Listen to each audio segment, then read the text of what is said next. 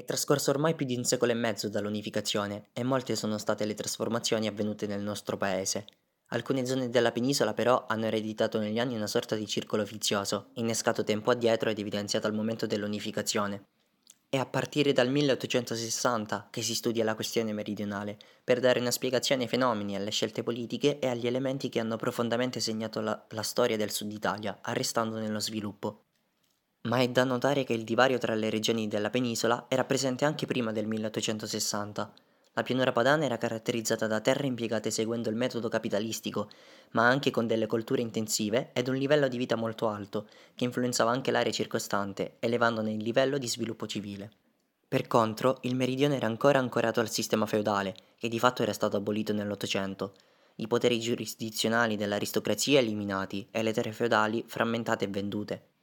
Dalla frammentazione è sorta una nuova classe, quella della borghesia terriera, che ha di fatto continuato ad agire come i vecchi signori feudali invece di intraprendere la via capitalistica. Il modello economico in uso al sud era quello del latifondo e le condizioni della classe contadina erano molto misere. Ad aggravare la posizione di questa classe aveva largamente contribuito l'abolizione dei diritti feudali. Non meno duri erano i contratti agrari, che si configuravano come semplici modificazioni dei tradizionali rapporti feudali la scarsa propensione ad investire capitali nella terra si rovesciava nel mero ricavo della rivendita dei terreni. Questo modo d'agire tenuto dalla classe borghese veniva appoggiato dai Borboni, anch'essi resti nell'investimento e nell'innovazione perché timorosi delle migliorie apportate dalla tecnologia. Lo Stato borbonico, infatti, non mise in atto nessuna opera pubblica, ad eccezione di alcune linee ferroviarie nella campagna che servivano ad agevolare gli spostamenti tra le reggi reali e i possedimenti per le battute di caccia. Per quel che riguarda le altre vie di comunicazione, erano pressoché inesistenti, fatta eccezione solo per i tratturi che consentivano il passaggio dei greggi di pecore dalle Puglie agli Abruzzi. Al momento dell'unificazione la questione meridionale andò aggravandosi, lo sviluppo capitalistico non toccò il sud e si ebbero riforme nelle politiche doganali che finirono per dare il colpo di grazia alle poche industrie presenti al sud le quali si videro disarmati di fronte alla concorrenza dei prodotti esteri. Inoltre l'unificazione del debito pubblico finì per ripartire gli oneri delle guerre piemontesi e gli oneri relativi alla costruzione di reti ferroviarie ed altre vie di comunicazione tra tutte le regioni d'Italia. L'adozione del libero scambio nel primo ventennio unitario favorì l'agricoltura meridionale, promuovendo l'espansione del settore delle culture pregiate rivolte all'esportazione, ma questi risultati rimasero limitati per la permanenza di rapporti agrari e sociali arretrati. La questione meridionale e il brigantaggio. I problemi di carattere politico-sociale sfociarono dopo l'unificazione nel brigantaggio, che in forma di guerriglia sconvolse le province meridionali per un lungo quinquennio. Espressione della profonda crisi della società meridionale acuita nel piano politico dal crollo del regime borbonico ed esasperata da una delle ricorrenti crisi economiche che, per la scarsità del raccolto, inaspriva ulteriormente il caro vita. La pur violenta rivolta dei contadini meridionali si configurava come un esteso movimento di massa alimentato dalla profonda solidarietà della popolazione rurale. Questi problemi portarono a delineare una corrente culturale e politica che prenderà il nome di meridionalismo. Le lettere meridionali, inviate nel marzo del 1875 da Pasquale Villari al giornale moderato L'Opinione, segnano la nascita del meridionalismo liberale, l'inizio della riflessione critica sulle condizioni del Mezzogiorno all'interno dello Stato italiano. Dopo Villari ci furono altri personaggi che cercarono di analizzare la realtà del Sud, come Franchetti, Sonnino, Fortunato. In particolar modo eh, Franchetti e Sonnino nel 1876 diedero vita a una fase più avanzata nell'analisi della realtà economica e sociale del Mezzogiorno, con l'inchiesta in, Sicilia. Dall'inchiesta siciliana vengono in piena luce i caratteri fondamentali dell'ordinamento fondiario, i particolari rapporti di classe che vedono la, la società ancora sostanzialmente dominata dalla grande proprietà latifondista di origine feudale che mantiene i tradizionali rapporti di produzione, rendendo difficile qualsiasi processo di trasformazione dell'agricoltura in, in senso moderno.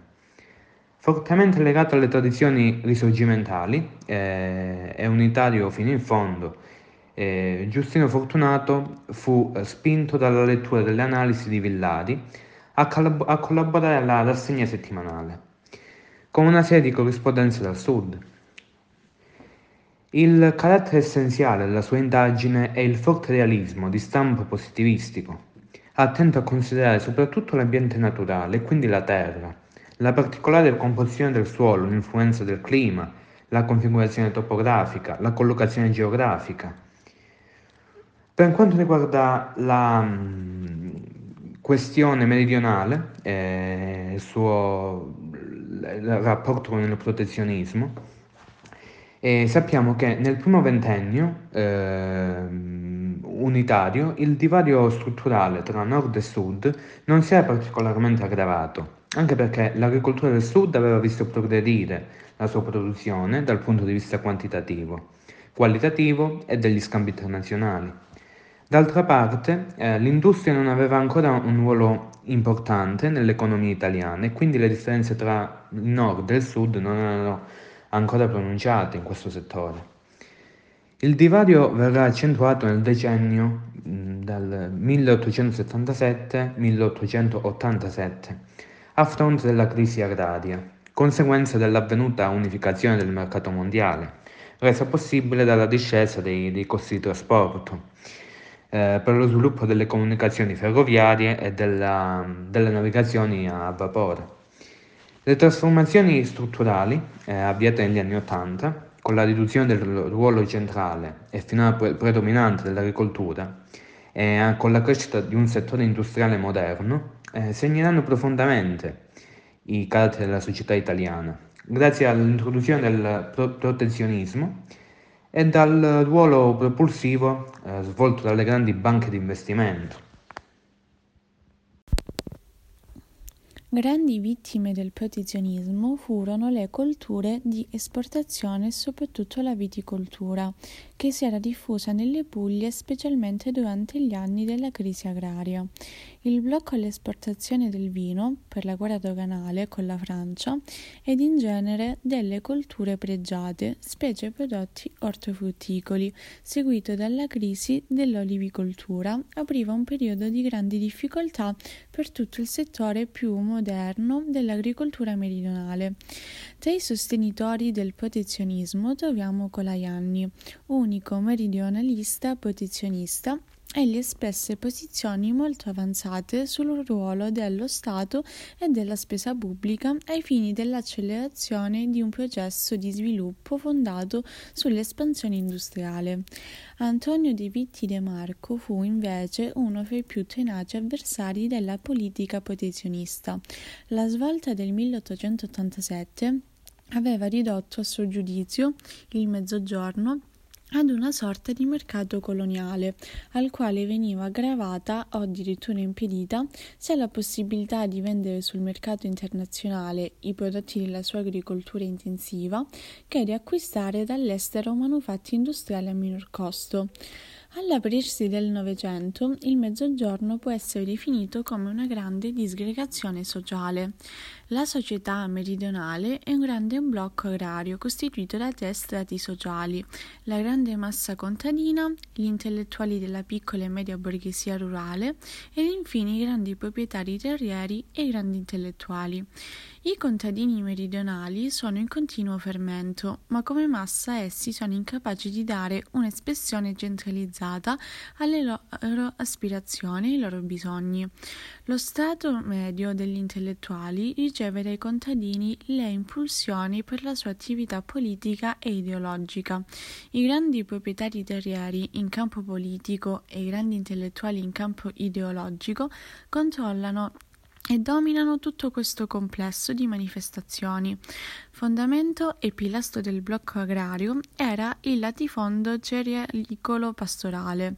La coltivazione estensiva del grano e l'allevamento special- specialmente bovino erano diffusi sulle pianure, spesso ancora, ancora malariche, dove si andava estendendo l'azienda capitalistica, definita dalla presenza di una forza lavoro salariata piuttosto che dalla ridotta quota di capitale investita nel miglioramento delle colture. Caratteristica del meridione era la diffusione di forme estreme di possesso, la grande proprietà e la polverizzazione di già piccoli appezzamenti di terra. Gli scioperi agrari del 1901, del 1907 e del 1912-13 rappresentano l'espressione più elevata del malessere delle masse contadine del Sud. La forma dura delle lotte agrarie pugliese era la naturale risposta al pesante dominio esercitato dalla gretta classe degli agrari pugliesi con il diretto sostegno dell'esercito, dislocato con forti contingenti nelle zone calde per garantire un controllo sociale che non si era in grado di garantire altrimenti. Un forte impulso alla modernizzazione della struttura e dei valori sociali viene in questi anni dall'organizzazione e dalle lotte del movimento operaio. Tra parziali vittorie e gravi sconfitte, il movimento operaio campano conoscerà nel primo quindicennio del secolo un forte sviluppo. Con l'aprirsi del nuovo secolo, anche la Sicilia mostra una rinnovata capacità d'espansione economica in rapporto con le crescenti richieste di colture pregiate provenienti dal mercato internazionale. La guerra, arrestando la favorevole congiuntura internazionale, interromperà questo pur lento processo di ammodernamento della società siciliana, ponendo nuovamente in risalto la fragilità e la contraddittorietà della struttura economica isolana. Verso il sud non si espandeva beneficamente né lo sviluppo capitalistico né la politica liberale. La tutela dei diritti dei lavoratori, la libertà di sciopero, non era garantita dai governi liberali nei confini del sud, perché qui vigeva la legge del dominio repressivo, assicurato dalla proprietà terriera. Visti tali presupposti, in connessione con la crescente richiesta di forza lavoro proveniente dal mercato internazionale, si mise in moto un processo di esodo di massa che assunse dimensioni bibliche. Gravi conseguenze sulla struttura demografica delle province meridionali derivarono da questa partenza in massa dei giovani, L'emigrazione meridionale venne però utilizzata a sostegno del meccanismo economico nazionale e della produzione capitalistica. Così, nella grande crisi del 1907, le rimesse degli emigrati costituirono la base monetaria essenziale con cui il sistema finanziario italiano risolse le pesanti difficoltà e incrementò l'ulteriore espansione dell'apparato industriale settentrionale. Il Mezzogiorno si presenta comunque al drammatico appuntamento con la Prima Guerra Mondiale con un ritmo di sviluppo complessivamente lento e con un divario con l'altra parte del paese che si va sempre accentuando. La guerra quindi alimenta un flusso ininterrotto di trasferimento della ricchezza del paese sulla direttrice sud-nord, attraverso l'utilizzazione del risparmio accumulato al sud per finanziare le grandi industrie pesanti del nord, in quel periodo molto produttive per la richiesta massiccia di armi per la guerra. Agli scioperi urbani per l'inflazione e il caro vita si accompagnarono nel dopoguerra fenomeni di occupazione delle terre. Per il mezzogiorno agricolo gli anni 30 sono particolarmente duri perché si sommano gli effetti della crisi mondiale, il continuo incremento demografico, la caduta dei prezzi agricoli e l'aggravamento dei contatti. Il tentativo più rilevante di modernizzazione delle campagne meridionali fu invece perseguito con i progetti di bonifica integrale elaborati dai tecnici agrari riformisti formati nella scuola di Portici. In seguito alla guerra, il, clo- il crollo del fascismo e la caduta della monarchia seguiranno per il Mezzogiorno la crisi definitiva del blocco agrario, del blocco sociale e dei rapporti di potere garanti del controllo del Sud per l'intero arco del regime unitario. Il Mezzogiorno esce dalla guerra colpito, nella miseria e nella fame delle campagne, dove si accendono focolai di rivolta, nei bombardamenti sulle città che, fra l'altro, distruggono il 60% della più avanzata industria campana, con ingentissimi danni monetari. Particolarmente grave, quindi, nel 1945 appariva la condizione delle regioni meridionali, per le crescenti difficoltà economiche, per l'aumento della disoccupazione dei prezzi e per il diffondersi delle spinte reazionarie e dei tumulti ribellistici. Nel 1946 nasceva la Svimez, Associazione per lo sviluppo dell'industria del Mezzogiorno. Le nuove ipotesi di industrializzazione del Mezzogiorno si congiungeranno così all'esperienza di programmazione e di intervento dello Stato nella direzione dei processi economici che erano apparsi le risposte vincenti delle economie capitalistiche più avanzate alla crisi internazionale del 29 e alla difficoltà che si era diffusa negli anni 30 ponendo precisi problemi di ristrutturazione economica e politica. I maggiori avversari sarebbero stati la Confindustria e gli ambienti industriali del nord, decisamente schierati su posizioni liberiste e polemici contro ogni ipotesi di creare al sud doppioni di industrie settentrionali. La decisione più rilevante dei governi centristi a direzione democratica fu l'istituzione per la Cassa del Mezzogiorno, con la legge del 10 agosto 1950. Per la prima volta, infatti, il governo italiano decideva di intervenire con un progetto complessivo di legislazione speciale nell'area meridionale. Non si trattava quindi di un problema locale e settentrionale risolvibile con interventi parziali, ma di una questione nazionale che andava affrontata con un mutamento complessivo della direzione politica ed economica dello Stato italiano. Una seconda fase politica di intervento straordinario nel Mezzogiorno si aprì quindi con la legge del 1957 sulle aree e dei nuclei di industrializzazione e con l'obiettivo, verso le imprese a partecipazione statale, di collocare nel Mezzogiorno il 60% dei nuovi impianti. Finanziamenti agevolati e facilitazioni fiscali dovevano poi servire a diffondere l'installazione di piccole e medie industrie meridionali. L'ultima fase, aperta negli anni 70 all'insegna dei progetti speciali per il riassetto delle maggiori aree urbane in via di disfacimento, si chiude nella totale inadempienza. Infatti, lo svuotamento progressivo delle campagne e delle zone interne provoca il rigonfiamento delle città. Accanto industriali ad alta intensità di capitale e la relativa scarsa occupazione, il terzo carattere fondamentale della società meridionale nei decenni più recenti, appare l'espansione del settore terziario. Attraverso le consistenti assunzioni nell'amministrazione pubblica e negli enti locali, attraverso le quote crescenti dei trasferimenti pubblici alle famiglie alla forma prevalente delle pensioni di invalidità, da questione agraria il Mezzogiorno si è trasformato in questione essenzialmente urbana.